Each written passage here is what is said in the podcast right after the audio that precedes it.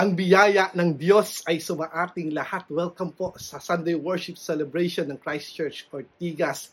And today we will uh, start yung isang uh, theme for the month of June. Yes po, nasa June na po tayo at uh, kalahati na po ng taon. At ang ating uh, theme for the month is about discipleship itself. Uh, come, follow, and go. So ito yung pag-uusapan natin the whole uh, month ng uh, June and um, uh, siguro nag-iisip kayo ano ba yung patungkol sa discipleship na hindi nyo pa alam. Well, um, marahil marami kayong alam sa discipleship pero this is sort of a reminder for us. Although marami tayong alam pero ginagawa ba natin? So yun yung kinakailangan nating makita dito sa ating theme na discipleship. This is a discipleship month for Christ Church Ortigas. And so, uh, as we uh, start this month for discipleship, isa rin po sa ginagawa natin ay, at ang gagawin natin ay magkakaroon po tayo ng discipleship class at ito po ay schedule pa natin and hopefully ang mga uh, members at leaders ng uh, church ay uh, uh, merong panahon at uh, merong uh, time na kung saan sila ay mag-enroll doon sa discipleship class natin. But before anything else, tayo po ay manalangin. Lord God and Heavenly Father, we thank you because you first love us. We know, dear God, that uh, wala pong imposible sa inyo. And so, dear God, as we worship you, as we celebrate your goodness today, Lord, help us, dear God, to understand more and more and that we um, changed by you, dear God. And so, Lord, as we have our life here on earth, Lord, Lord, um, as um, we do this, Lord, kayo po, Panginoon, make, uh, kayo po ang mag-guide sa amin upang sa ganun magawa namin ang inyong mga salita. Salamat po. In Jesus' name. Amen. Amen. Let me start by saying, when Jesus speaks, we listen. When Jesus speaks, we mm. listen. And it's not just listening. When Jesus speak and we listen, we obey. Kinakailangan magkaroon tayo ng attitude na ganun because that makes sense. It makes sense that whenever Jesus is uh, the one who's speaking or the Bible speaks, then we listen and we obey. You know what? There's uh, this there's big difference between the the um, yung tinatawag na Hebrew word for listen doon sa Greek at sa English word na listen.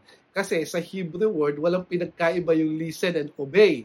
Kaya pag nakita nyo yung yung book ng Proverbs, makikita mo doon, son, listen, son, listen, child, listen.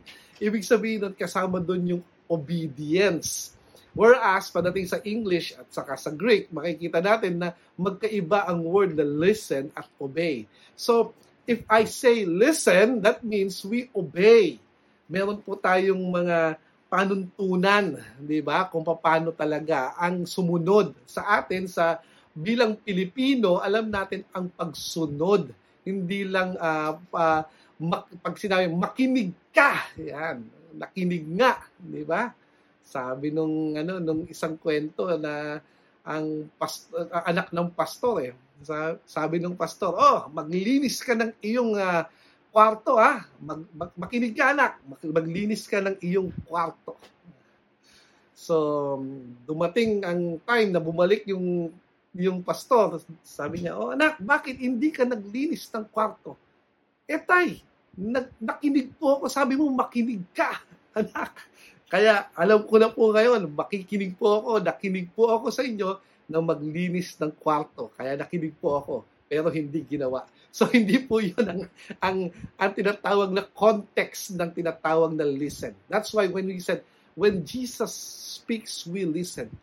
Jesus is the one to whom all authority in heaven and earth has been given. Siguro, nabasa nyo na yon. Saan natin mababasa yon? Of course. Di ba? Sa Great Commission, doon sa Matthew 28. Di ba? Sabi niya, all authority is given to me. Di ba? So, lahat ng authority ay galing sa Panginoong Jesus.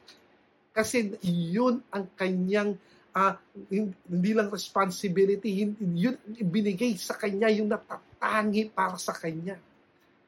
And, one thing, Jesus is the one of whom it will be said, forever worthy is the Lamb who was slain to receive power and wealth and wisdom and might and honor and glory and blessing.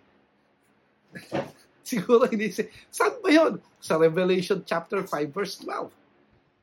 Saan daw yon? Revelation chapter 5 verse 12. Bakit natin kinakailangan malaman yon? Dahil when we say, when Jesus speaks, we listen. Because He is worthy. First, He received to receive power, wealth, um, wisdom, might, and honor, and glory, and blessing, saan ka pa? Di ba? So, kung sa tingin mo, na, nagkakapos ka sa isa sa pitong yon, kinakailangan mo na makinig sa Panginoon. Di ba? Kung kinakapos ka sa power, wealth, wisdom, might, honor, and glory, and blessing, kasi sa Kanya nagmumula lahat yon. And also, He's the one to whom every knee will bow.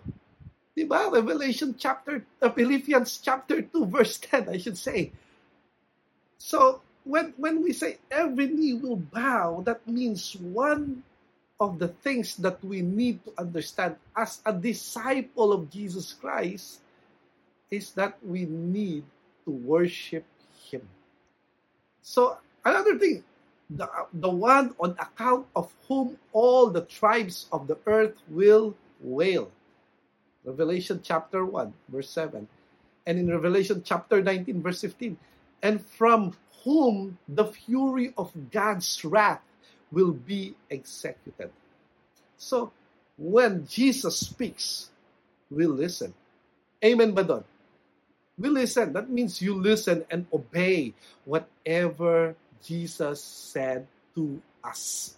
Because if you consider yourself as a disciple of Jesus Christ, that means you have no choice. Actually, one thing na tinanong sa akin sa isang small group, ah, uh, ang tanong sa akin is that uh, um, mahal, yung bang bakit mo mahal ang Panginoon? I forgot the exact question.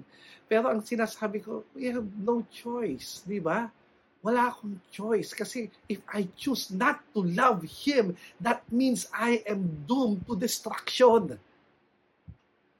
Mahal ko ang Panginoong Jesus dahil kailangan ko siya at kinakailangan makita ko ang pag-ibig niya rin sa akin. Kaya mahal na mahal ko siya dahil nakita ko nga na mahal niya ako. So that's the truth. Di ba? Sabi ni Jesus Christ, I chose you. Sabi niya, I love you.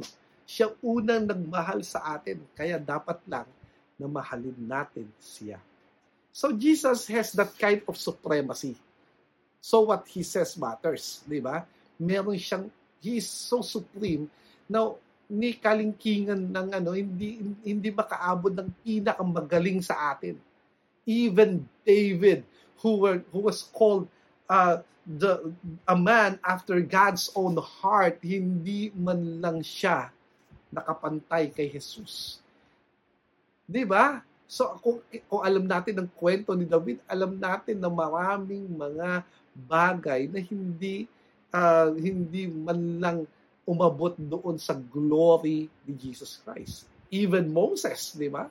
Who was considered by the Jews as the the the um their their best of the best when it comes to what we call uh, prophets, di ba? So it's it's something that we need to understand.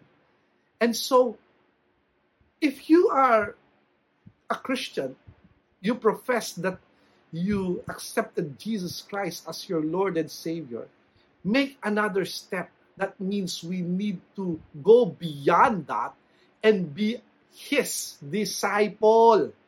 Di ba? That's the calling that we have. Our calling is to be a disciple.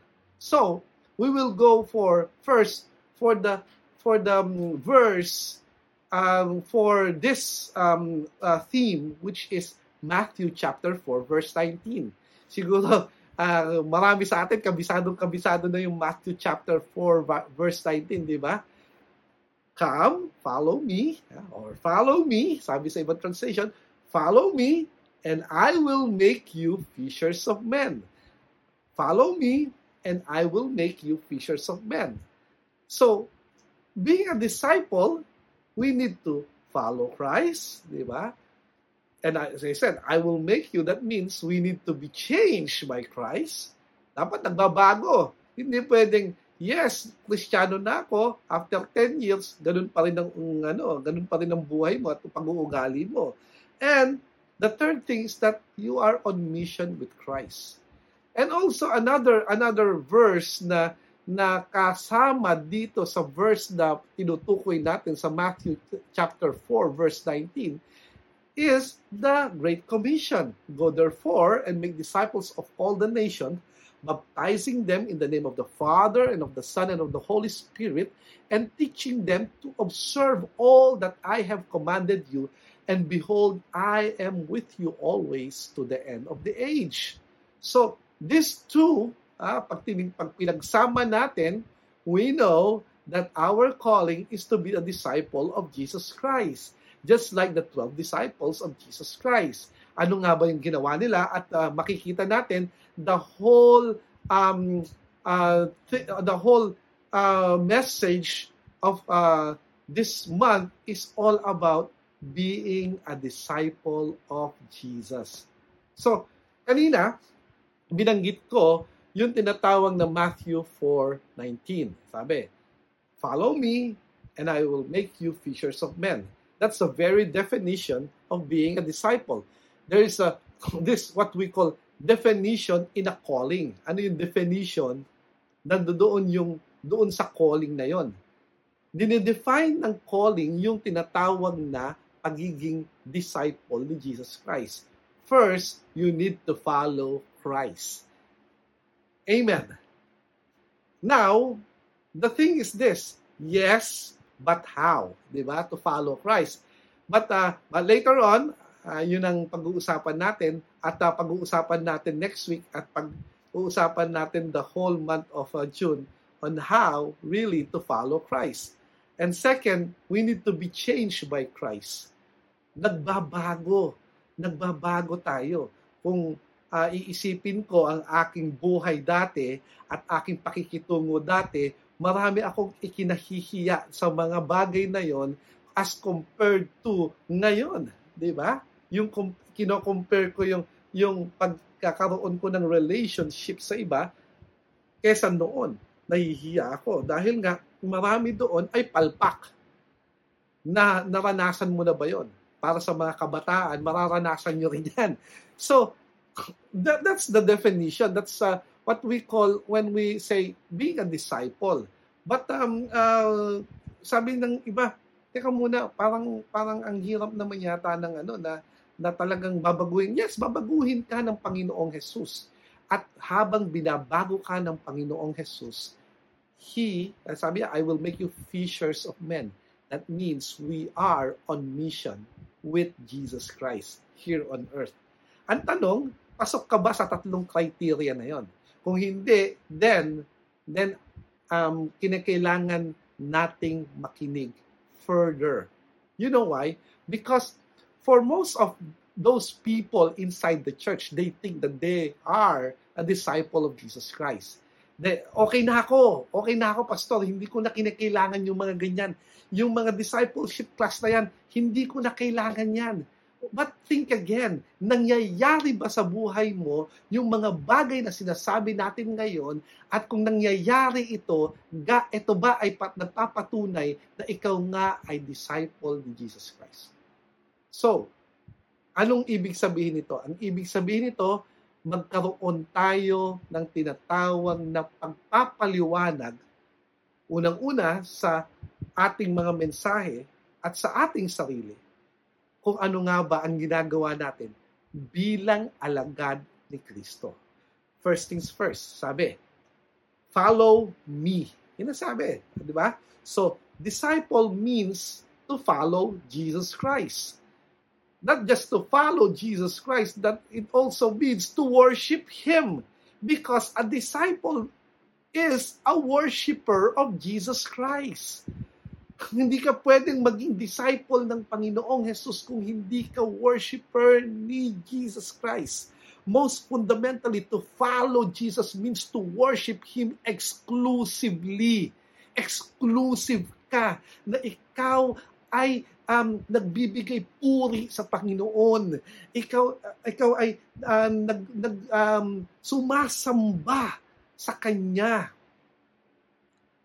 At marami na ngayon, kahit sa mga prayers, makikita mo ang prayers ng mga tao, naka, naka-exclusive na lang doon sa kailangan nila at wala nang tinatawag na adoration.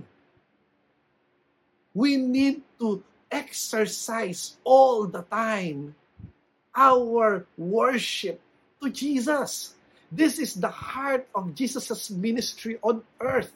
As he told the woman at the well, the Father is seeking true worshippers. Hindi false worshipper, but true worshippers. Those who worship Him in spirit and truth. Just like what is written in John 4, verses 23 and 24. Which means, as it did in her case, we shouldn't be so quick to change the subject if we will follow Jesus, we must worship God through Jesus because He is our mediator. We must worship Jesus Christ and Jesus Himself. And because He is God, alam natin yan, it's all over the New Testament that Jesus Himself is God. I and the Father is one, sabi ni Jesus Christ kung hindi natin makuha yung idea na si Jesus Christ ay isang Diyos, then we miss a lot of doctrine in the New Testament. Di ba? Kung hindi natin uh, alam yung mga yung mga bagay na ito, that marami tayong uh, nami-miss. John chapter 10 verse 30, I and the Father are one, sabi. John chapter 20 verses 28 to 29. Thomas answered him, My Lord and my God. Jesus said to him, Have you believed because you have seen me? Blessed are those who have not seen and yet have believed. So, God, uh, in the person of Jesus Christ, must be worshipped by the, his followers. kung hindi mo ine-exercise yung tinatawag na pagpurit, pagsamba sa Panginoon, you miss a lot of your disciple days because of that. Hindi mo pwedeng sabihin, ah, tinanggap ko si Jesus, gagawa na ako ng mga bagay na pinapagawa sa akin, Jesus. No! The truth is that that's only the output of your true relationship with the Lord. If you love God, therefore you worship Him.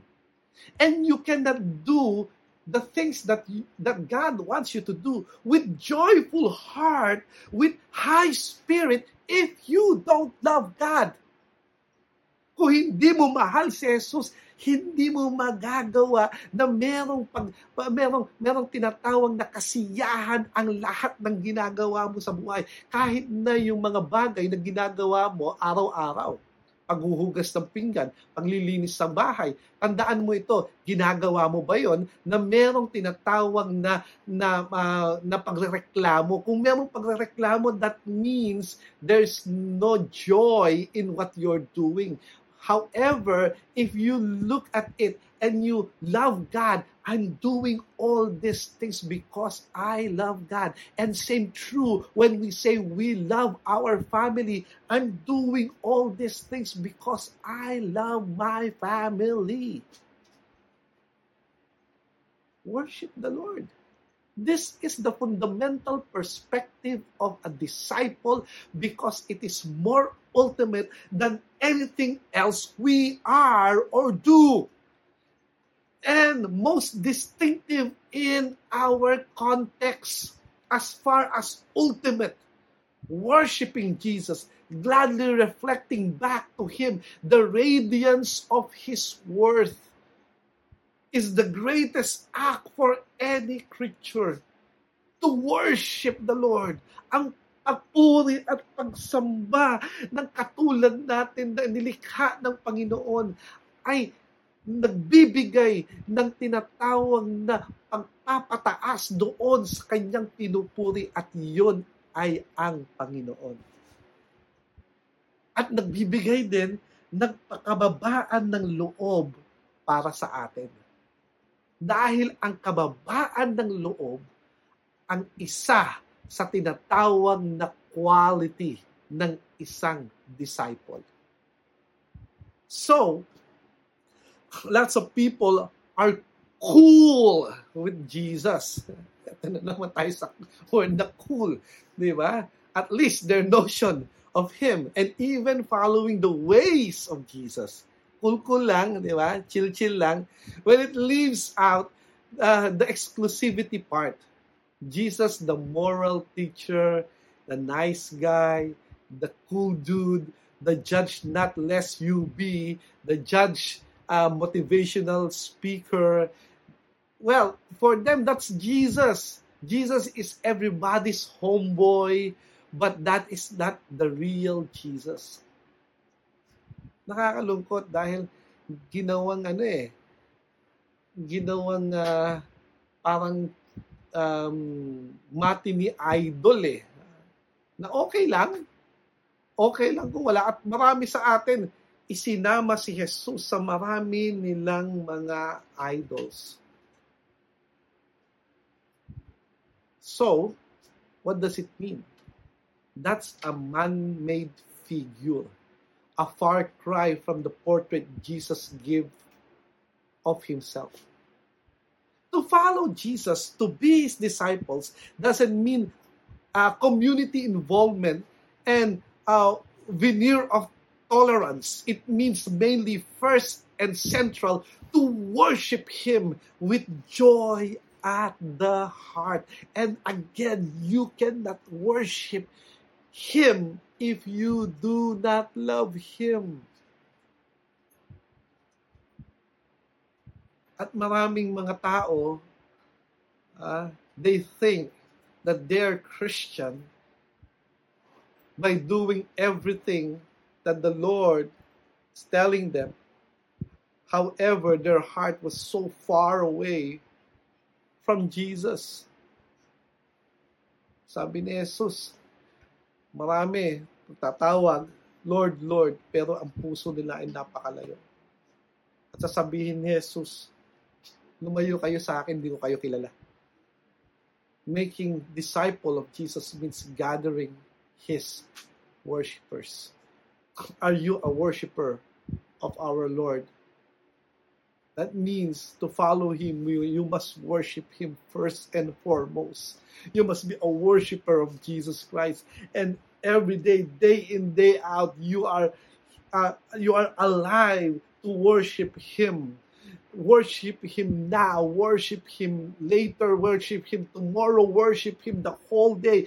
Worship God because it's the right thing to do. It's because you are following Jesus, because you are a disciple of Jesus Christ. That means it is your calling to worship Him. Amen. Amen. And so, when we say, follow. Not just to follow the things that that God is telling you. Not just to follow the laws of the Bible. To follow means to worship God, to worship Jesus Christ. To follow means to to uh, be in a relationship with Him. Being in a relationship a love relationship with God means everything else will follow. Kaya nga, ang sabi doon sa, sa Matthew 6.33, sabi, Seek first the kingdom and its righteousness, and all these things shall be added unto you. Seek first the kingdom of God and His righteousness. Seeking the kingdom of God means worshiping God alone. Exclusive worship. That's the point of being a disciple. And today, I encourage you to worship the Lord because you are a disciple of Jesus Christ. And I tell you, if you are a true worshiper, all these things shall be added unto you as well. Because your main priority is to seek God, to seek the kingdom of God and His righteousness. That's the main point. Following Jesus is very crucial in the work of a disciple. It's crucial and it's important. If you fail to follow Jesus in the context of worship, you will fail miserably in doing the ministry and the mission work here on earth. Alam mo, maraming mga Kristiyano, even pastors, even leaders of the church, they're so exhausted. And I'm speaking in general, uh, including me. We're being exhausted in the work of a disciple, in the mission work, in church planting, in reaching out to the lost. They're very, we are very good in mission work. We are very good in in um, um, taking time to help others that is in need. Walang masama sa mga bagay na yun. Actually, kailangan natin yung mga bagay na yun. At maririnig mo ang mga bagay na yun sa mga susunod na linggo dito. However, marami sa atin ang malayo sa puso ng Panginoon. Ang layo-layo natin sa Panginoon na kung saan hindi natin nakikita sa oras natin ang kanyang presensya. To the point na every time that uh, the mission works finished, we feel that emptiness in our life. And so we fail to have that love relationship, the true love relationship with God. Busy-busy ka ba? I tell you what, if you're so busy in life and you fail to worship God, to love God above anything else, that means uh, you are on your own. You're on your own. That means you profess that you are a disciple and yet you are not following Jesus Christ. Because the context of following Jesus is worshiping Jesus. Even in the Old Testament, we misinterpret the context of uh, the plan of God. We are so um, deep in the mission work because we know that that's the plan of God. And even in outside, the reality is that even outside the mission work, we are so deep in our own plan because we know and we believe that's the plan of God for us. Sabi siguro, paano mo nasabi yan, Pastor? Well, let's visit a very popular verse, Jeremiah 29:11. For I know the plans I have for you, says the Lord. Plans to prosper you and not to harm you, plans to give you hope and a future. Ah, okay. Maganda yan. So, gagawin kong buhay ko, ah, Lord, alam ko, plano mo to magiging engineer ako, magiging uh, doktor ako, magiging ganito ako. Ah, okay. Yun ang plano ni Lord. Maging successful ako sa buhay. Without realizing that there's more to that verse than telling ourselves, believing that That's the plan of God for us. It says in verse 12, Then you will uh, call on me and come and pray to me, and I will listen to you. Whoa, that's a very, very important verse, isn't it? Yung sumunod na verse. Pupunta ka sa Panginoon, mananalangin ka, at siya ay makikinig. It talks about relationship with God. It talks about worship. Prayer is somehow an act of worship to God. And this is the promise. Verse 13 You will seek me.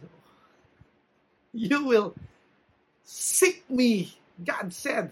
You will seek me and find me when you seek me with all your heart.